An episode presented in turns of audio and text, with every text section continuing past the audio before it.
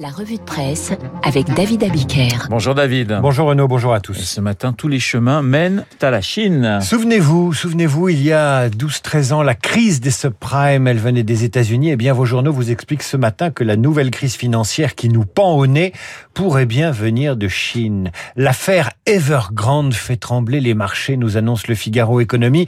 Evergrande, c'est le géant immobilier chinois. Il est au bord du défaut de paiement, endetté de 260 60 milliards d'euros. Et quand ce géant va mal, les bourses mondiales flanchent, c'est la une des échos.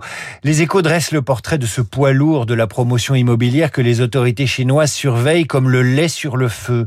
On saura d'ailleurs jeudi comment les autorités chinoises vont opérer pour aider Evergrande à honorer une échéance importante en dollars. Suspense.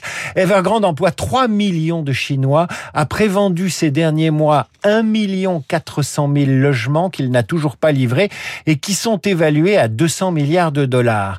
Dans le Figaro, c'est le portrait du patron de cette firme chinoise qui attire l'œil. Ouais, à l'apogée d'Evergrande, Xu Jiaying, j'espère que je l'ai bien dit, possédait 43 milliards de dollars, pas mal pour un communiste. Le patron chinois est surnommé Belt sous belt pour ceinture, la ceinture Hermès qu'on l'a vu porter à un congrès du parti.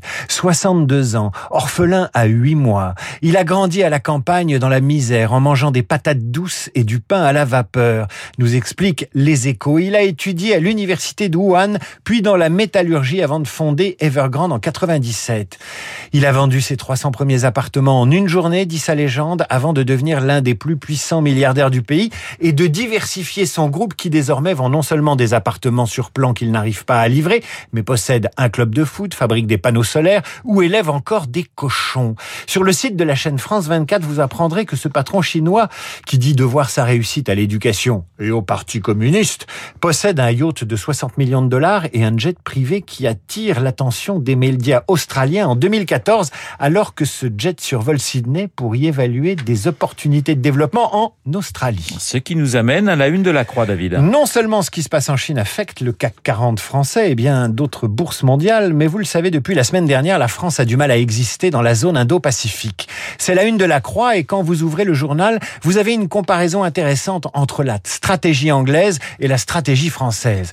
Les Anglais, nous explique la Croix, ont quitté l'Europe pour mieux exister sur la scène internationale avec la stratégie du Global Britain. Et les Français, eux, se cramponnent à l'Europe pour peser sur les affaires du monde. Et pour le moment, c'est plutôt la méthode anglaise qui fonctionne. Ce que les Anglais ont compris et que les Français ont du mal à saisir, c'est le déplacement du centre de gravité du monde vers la Chine, vers le Pacifique, explique l'eurodéputé Arnaud Dangean dans les colonnes du Figaro. La compétition Chine-États-Unis écrase toute velléité de cheminement alternatif. Et quand vous lisez dans le Figaro que les États européens se désintéressent absolument des déboires français dans l'affaire des sous-marins, vous êtes un peu inquiet pour la stratégie d'Emmanuel Macron, se servir de l'Europe pour peser dans les affaires asiatiques quand vous lisez toujours dans le Figaro que les Européens ne savent pas sur quel pied danser avec la Chine, car ils font des affaires avec, tout en étant militairement liés aux États-Unis, vous comprenez que le vieux continent, la France en tête, est à la traîne. Je vous donne juste un exemple de l'appétit insatiable des Chinois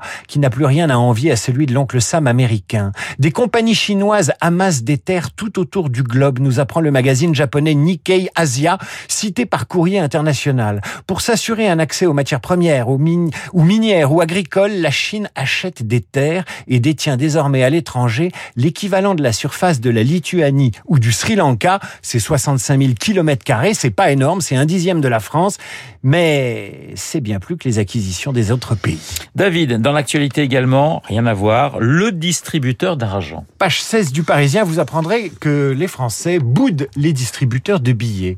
73% des Français vont au distributeur une ou deux fois, pas plus, par mois le montant moyen retiré est de 73 euros par mois, c'est pas grand chose. Pourquoi retire-t-on du cash encore aux distributeurs. Selon l'étude du site Panora Bank, on retire des sous à la machine pour aller au marché, 64% des Français, pour donner un pourboire, 59%, pour faire un achat dans une brocante ou encore faire un cadeau à un proche. 3700 agences bancaires ont disparu, ce qui met du pain sur la planche aux femmes qui dirigent la banque de détail, explique ce matin les échos. Marie-Christine Ducholet à la Société Générale, Christine Fabresse à la BPCE, Marguerite Bérard chez BNP Paribas, Marion Rousseau à la Banque Postale, En trois ans, quatre femmes ont été nommées pour diriger les puissantes divisions des banques de détail et elles ont du boulot car la banque, c'est un secteur à la peine. Un autre distributeur d'argent fait lui la une du Figaro ce matin et il s'appelle Emmanuel Macron. En campagne, Macron multiplie les promesses, titre Le Figaro, et les dépenses. Les euros valsent par centaines de millions. Un milliard et demi pour Marseille, 500 millions pour la sécurité, 2 milliards pour la prime à la rénovation, 600 millions pour l'assurance récolte des cultivateurs.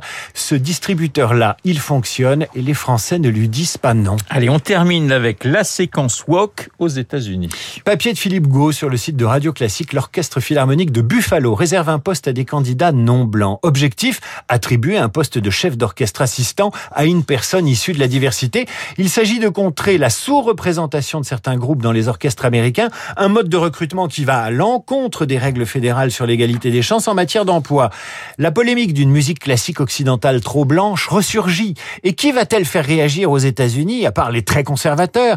Eh bien, les Américains d'origine asiatique ou d'origine chinoise. Ils sont opposés à cette discrimination positive car dans les orchestres américains, il y a de nombreux musiciens d'origine asiatique. Et eux, ils n'ont pas du tout envie de laisser la place à des musiciens issus de la diversité. Là encore, on retrouve la Chine ou ses descendants éloignés. Merci David, David Abiker pour la revue de presse. Vous parliez de musique. Eh bien, ce soir, sachez que sur Radio Classique, vous pourrez entendre en direct le concert donné à la Fondation Louis Vuitton à l'occasion de l'exposition des frères Morozov. Concert à 20h30 avec à la baguette Valérie Kergueff au programme Debussy et Tchaïkovski. Tchaïkovski et son concerto pour piano numéro 2, interprété par Alexandre Kantorov. Petite mise en bouche pour patienter jusqu'à ce soir.